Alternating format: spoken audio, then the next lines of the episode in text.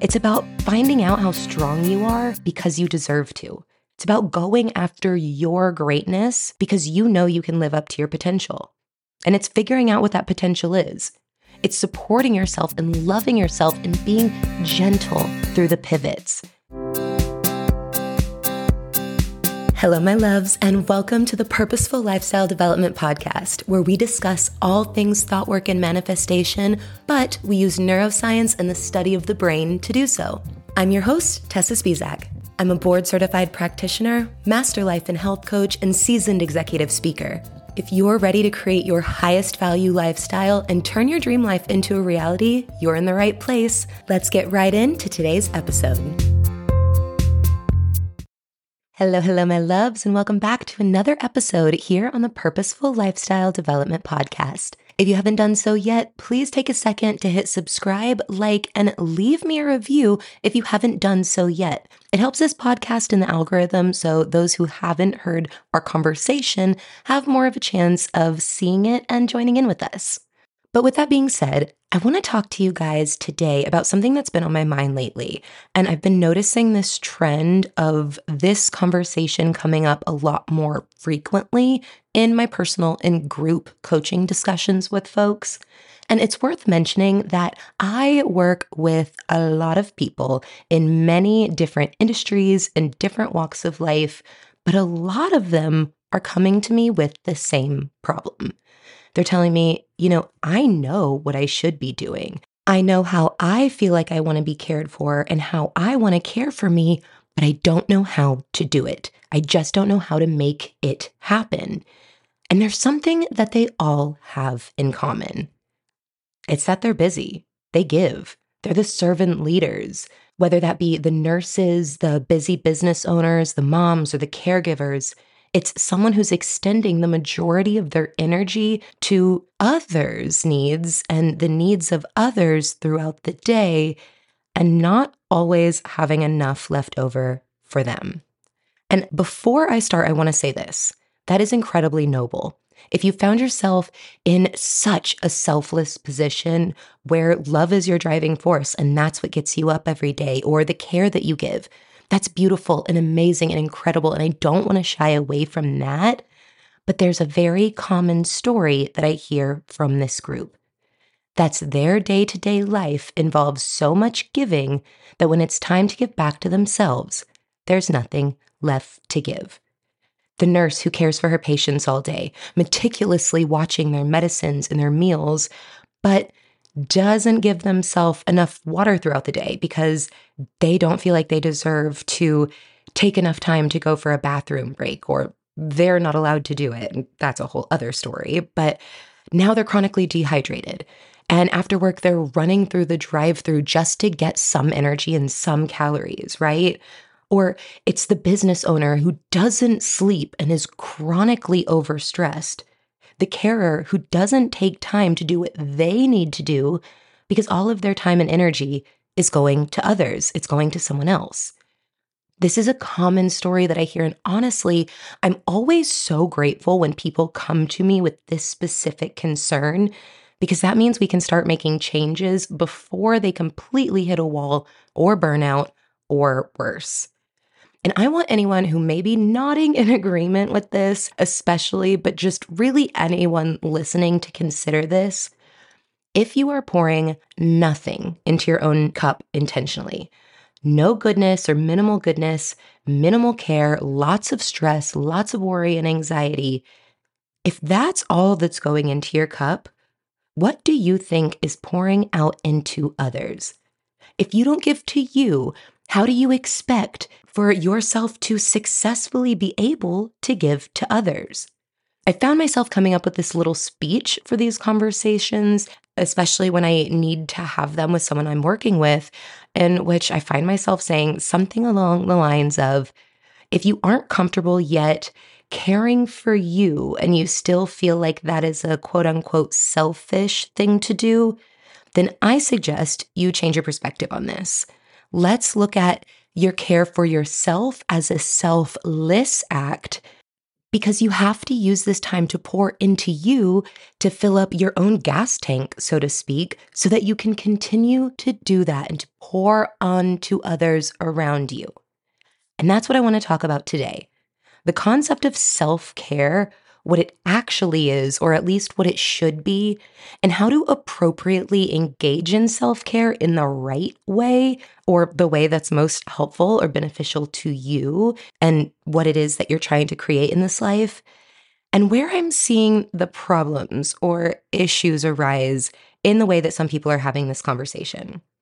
And now, just to note here, this isn't say that you're doing anything that is actually wrong, but we know knowledge is power. Everything we do, everything we think, there is a response that comes from it. There's an effect because of it. So knowing both what you want to accomplish and the best way to do so are always going to be helpful for you. So let's talk about self-care. What are most people referring to when they're talking about self-care? Well, we know that most of the time when looking at what to do for self-care, you're going to frankly see a really commercialized version of it. It's go buy this new bubble bath, or go to this retreat, have this vacation or this day off, go buy this green smoothie, right? And while all of these things are lovely and definitely something I personally enjoy, and I'm definitely not suggesting not to do them, but that's not what self-care is, or at least in the way that I think of it as a coach and a practitioner. That's not real self-care. Most people only see self-care as things that provide relaxation, maybe pampering, just some kind of break from the daily stressors. They see it as an indulgence, if you will. But I don't think that's how we should look at what we frame self-care as. I think for it to be real and helpful and important, we need to look at self-care as something that's about engaging in activities that really activate your brain's reward system, the thing that floods you with the feel-good neurotransmitters like dopamine and serotonin. It's about finding the things that bring us joy and give us fulfillment and a sense of purpose. Really getting down to the nitty-gritty, I think it's about holding yourself accountable. It's about doing things that tomorrow you will be happy for, even when you don't want to do it in the moment. It's being honest with yourself and asking the hard questions that you need to ask yourself and working through the vulnerable answers. It's about finding out how strong you are because you deserve to. It's working to move past the vices or the bad habits that you've picked up that hold you back. It's about going after your greatness because you know you can live up to your potential. And it's figuring out what that potential is. It's supporting yourself and loving yourself and being gentle through the pivots. It's understanding why things are hard rather than just punishing yourself when it is, or applying some negative title that you don't deserve and applying that to yourself. Yeah, of course, sometimes it's soft and it's caring and it's gentle and lovely, but usually that's just the avenue or a tool that we use, a how of doing the real self-care at the core. Because sometimes that bubble bath just comes after a long journaling session, after working through these problems and these thoughts and these vices. Maybe that green juice comes as a distraction from the habits of stress or emotional eating, and it's something that you can still do with your hands and create for yourself. It's a better habit. Self-care might be getting up a little earlier so that you give yourself calm and a relaxing morning rather than frantic craziness, giving yourself that moment to set out your things for tomorrow, right? So that in the morning you, you get a little break. So you might see these lovey-dovey soft things as part of self-care, but the important stuff, that's where I want you to focus. Because self-love and true self-care is allowing what is excellent for you, allowing yourself to have excellence. And I am a big believer that a huge piece of self-care is giving time and energy to creating stronger self-awareness. I think self-care truly, honestly begins with self-awareness. It's understanding your own needs and your emotions and your perceived limitations. It's being aware of your stress levels and triggers and just the areas that you're vulnerable. being able to notice the habits that don't serve you and the things that maybe you should be doing that you're putting off. By cultivating self-awareness, you're really creating a space where you can start to figure out and actually implement these self-care strategies that you might be thinking about forever. I think one reason that self-care gets this stereotype of only candles and bubble bath and, you know, phones off, it's because a huge part of what self-care is, is creating a system of good stress management. And it's something that's incredibly difficult for most people to do on their own. I spend so much of my conversations helping people really work through this, because taking the steps to manage stress and prevent your burnout, that is self-care. But it's not just simple as a bath. It's adopting healthy coping mechanisms that are specific to you and how you've started to cope now. It's taking the time to actively use relaxation techniques. It's creating mindfulness or those internal conversations with yourself. It's an intentional exercise as a means to make you feel good and treat your body well. And it's time management to make sure that you can breathe through it all. Sometimes that's purely delegation or boundaries or learning to say no to things. And of course, the techniques that work vary quite a bit between people, depending on your preferences and what you've been through in your life. You know, it may be a coaching talk it out session. It may be E F T tapping, journaling, breathing exercises, progressive muscle relaxation, or really anything that creates that sense of calm, that gives your nervous system a bit of a push into the state of homeostasis rather than fight or flight. And like I said, for some, that's boundaries. That's boundary setting and maintaining healthy boundaries, because that's absolutely vital for psychological self-care. This is learning to say no when necessary, or setting limits, or like I said, just delegating and communicating with confidence. Because establishing boundaries is really important to protecting your mental and emotional well-being, and it allows you to prioritize, like I mentioned, your own needs. And I know this is hard for some people. It's not something that a lot of people have ever had modeled for them. So just a really quick note for those who need help, let me know if you want like a whole episode on this for a longer conversation, but here's quickly how you set a boundary in a polite and respectful way. First and foremost, you want to use I statements. You want to frame your boundaries in terms of your own feelings, your own needs, definitely coming from your own perspective. This, make sure you don't come off as sounding really accusatory or blaming the other person. That can make them really defensive. So instead, say things like, I need, or I feel, rather than pointing fingers at anyone else or making generalizations about them, right? So use I statements, and you want to be very direct and very specific. You want to clearly communicate your boundary in a very straightforward way. Don't beat around the bush. Don't be vague or sugarcoat too much. It's important to state your boundary in a way that there's not really room for misunderstanding or room for different interpretation. It's just set, that is what it is. But of course, we want to be polite and respectful. You want to approach boundary setting with people, you know, in a way that involves a lot of kindness, even if you feel frustrated or upset. Maybe breathe a bit, take some time if you need to approach this in the right way, make this go over a bit more smoothly, because that politeness and that respect that you give will help them understand you more. It'll help minimize that conflict. And again, just keep them from getting too defensive, because it's not about them. You need the boundary for you. So avoid using any words that are too aggressive, too confrontational if you're too upset, and just keep the goal to stay very cool and composed, and again, just very direct in what you're saying.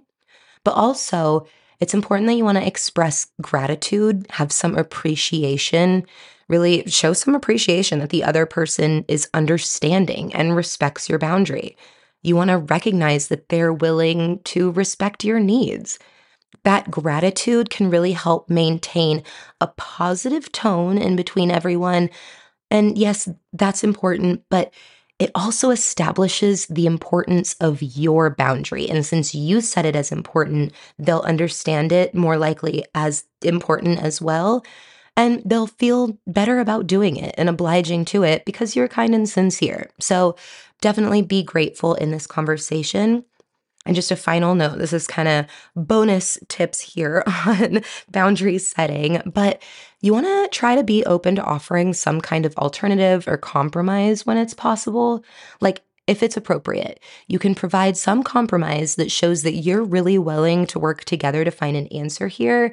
And that just maintains a sense of collaboration and make sure that other person doesn't feel just dismissed or bad from this conversation. It holds that relationship in a better light. And of course, on your end, you just want to make sure that any compromises you offer actually align with the boundary you're trying to set and what your value is, of course, because self-care and self-preservation are the name of the game here. So just really quick, simple examples. If you need to set a boundary around personal space, you can say something like this, like, you know, hey friend, I love and appreciate that you are so excited to talk to me about this, but I have just had a day.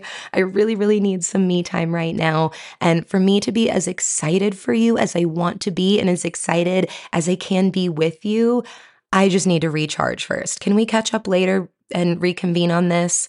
So that's super simple and easy. You acknowledge that the other person is enthusiastic, that you want to be enthusiastic with them. You're very friendly, but you're also expressing your need for space, right? Showing that you value that relationship and you're open to reconnecting when it's more suitable. So you're asking to catch up later. So that way you don't have to add any extra stress to you while you're, you know, trying to cool off from the day and now worry that your friend is pissed too. So another example here, this could be something like time commitments. So you can just say, you know, thank you so much for asking me to join you on this or giving me this opportunity, but unfortunately, my plate is already so full and I won't be able to take on anything else right now without dropping the ball on something else. And I want to make sure that I can give my all to the things I'm already focused on. Then if this is a boss or someone who depends on you in some way, depends on what you're doing, you can even offer something like, you know, if I need to prioritize this, please let me know what you would be comfortable with me deprioritizing, because I, there's a very good chance I might not be able to get to it or I won't be able to get to it. This way, you can even delegate the mental load to them in finding and creating that change that you want. So you're expressing gratitude while politely declining the offer, but that shows your commitment to the things you've already committed to. It shows that you value those. So simple. By explaining that you want to give your best effort, it shows that you care about what you do and allows them to figure out how they want to prioritize other things. Okay, and last example here with boundaries. Say you need to set an emotional boundary with a friend. It's, you know, talking to them and saying, hey, our friendship, our relationship means so, so much to me, and I am always here to support you in any way that I can. But I need you to know something. I have got to set a boundary for now, or maybe for you if it's forever, around discussing this topic, X Y Z topic, because it brings up this really tough emotion for me. I really hope you understand and respect my need to protect my emotional well-being. I would love to be here for you in any other way, as long as I can avoid discussing that part, because it's really just, it's not something that I can handle. So you emphasize over in a few different ways, over and over, that you value this relationship. You value supporting them. It's something that's really, really important to you, but you're also communicating that you do have an emotional boundary. You're just explaining that this certain topic or those certain topics really have a profound effect on you. And I mean, you can go deeper if this is a close friend. You can offer, hey, I can explain this to you if you want. Do you want to have this understanding? Because all of this, whether you go deeper or not, it's creating that opportunity for closeness and a different type or even deeper sense of support. So, okay, that was a big caveat on boundary setting, but boundaries and understanding your boundaries and how to set them are so, so important in real self-care. So again, I know this isn't all the soft and easy things, but they are the necessary things. But going back to our list, aside from compassionate boundary setting, and I mean compassionate to the person you're setting the boundaries with and compassionate to you, but self-care also includes things like emotional regulation. I say this all the time, but it's really good to hear that emotions are energy in motion. So knowing how to regulate your emotions is such a crucial part of self-care. It's developing the skills to effectively manage your emotions rather than being managed by your emotions. I want to say that again. You have the power and the ability to manage your emotions. You do not have to be managed by your emotions. So it's very, very important that you take the time to do the things that promote your emotional well-being. That's practicing self-compassion. That's seeking social support. It's engaging in your creative outlets, whatever that is. That's writing in your journal to get answers to the hard questions, get to that vulnerable place that you might need to work through. Maybe that's working with a coach to help you untangle it all. But these are all investments worth making when it comes to your self-care. These are all things that will have a long-term, lasting impact in the betterment of you. And a big part of this is self-compassion. Self-compassion, my loves, is a fundamental pillar of self-care. It's treating yourself with kindness, with understanding and acceptance, especially during the challenging and the hard times. I harp on this, but judging you does nothing good. You don't get more of what you do want by focusing on what you don't want. So treat yourself inside your own headspace with gentle care. With self-compassion, we are really able to lessen those voices in our head that can get so damn critical. It starts to increase our emotional resilience, so our ability to get back up. And it allows that better relationship with you. When you trust you, your brain trusts what you say. I talk about this in seventy-five different angles, but your brain has to trust you. You have to feel safe with you. It's about creating relationships with the current you and the past version of you who maybe did things that the more wise, the more knowledgeable you does not like. Maybe you're still cringing at them, right? Maybe you developed habits along the way that really bother you, that now you've got to work against, that you've got to create other habits. We can do all of these things and grow and build and get better and work into our own excellence without judging the previous versions of us. You would never look at someone that you love or your bestie or your child and be mad at them for mistakes they made when they didn't know better, for learning and for growing. So why would you treat yourself that way? Treat yourself at least how you would treat someone that you love. You would never look at someone that you care for and you care about and be like, oh my God, you had to learn that lesson. I'm so disgusted with you. You had to learn one lesson. That means you don't know anything. You're pathetic, blah, blah, blah, blah, blah. All ways our brains can go. No, compassion is key here, and especially with yourself.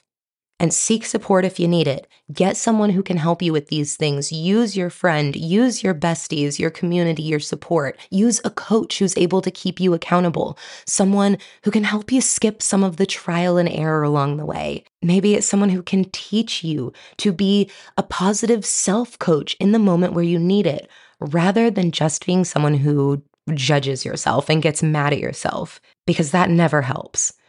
So my message to you this week is this. Start by reimagining and getting a good idea of what self-care truly means to you, the real stuff, the good stuff. Create a new definition, one that resonates with your authentic self, because self-care is not about superficial or indulgences or just those fleeting little pleasures. While we love them, they have their time and their place, and they are an extra added little sprinkle of goodness in our life. What it's really about is something much more profound. It's about nurturing our souls. It's about reclaiming our power. It's about rewiring our own narratives and reclaiming our self-worth. Real self-care is not about punishment or deprivation or just the little luxuries. No, it's about growth. And it's about self-compassion. It's about rewiring our minds and embracing new empowering habits that align us with our highest self. And I'm telling you guys, if you stick to this and you really make this something that's important to you, I promise this is what you'll find in the process. We find our biggest strengths inside of our vulnerabilities, and we find our deepest powers inside of our authenticity. Self-care is a deeply personal and ever-evolving practice. It's about listening to our own needs and our desires. It's trusting our intuition and giving ourselves permission to prioritize our well-being unapologetically. My goal with this whole conversation here today is to compel you to see your self-care as a radical act of self-love and a radical act of self-empowerment that you absolutely one hundred, one thousand percent deserve. And if you have to start small, you have to start with the perspective that it'll be selfless for me to do these things, then go ahead and do it. But I cannot wait for the day where you find your power, your radical self-love in the care that you give to you. But all right, my loves, that's where I'll leave us today. I want to thank you so much for joining in on this conversation with me. And each week, every Monday, we're going to be posting a new episode, going a little bit deeper into the conversation of what you can do to train your brain on purpose to really allow for the lifestyle that you want to live. Until next time, my loves, in the meantime, here's to your health and your happiness.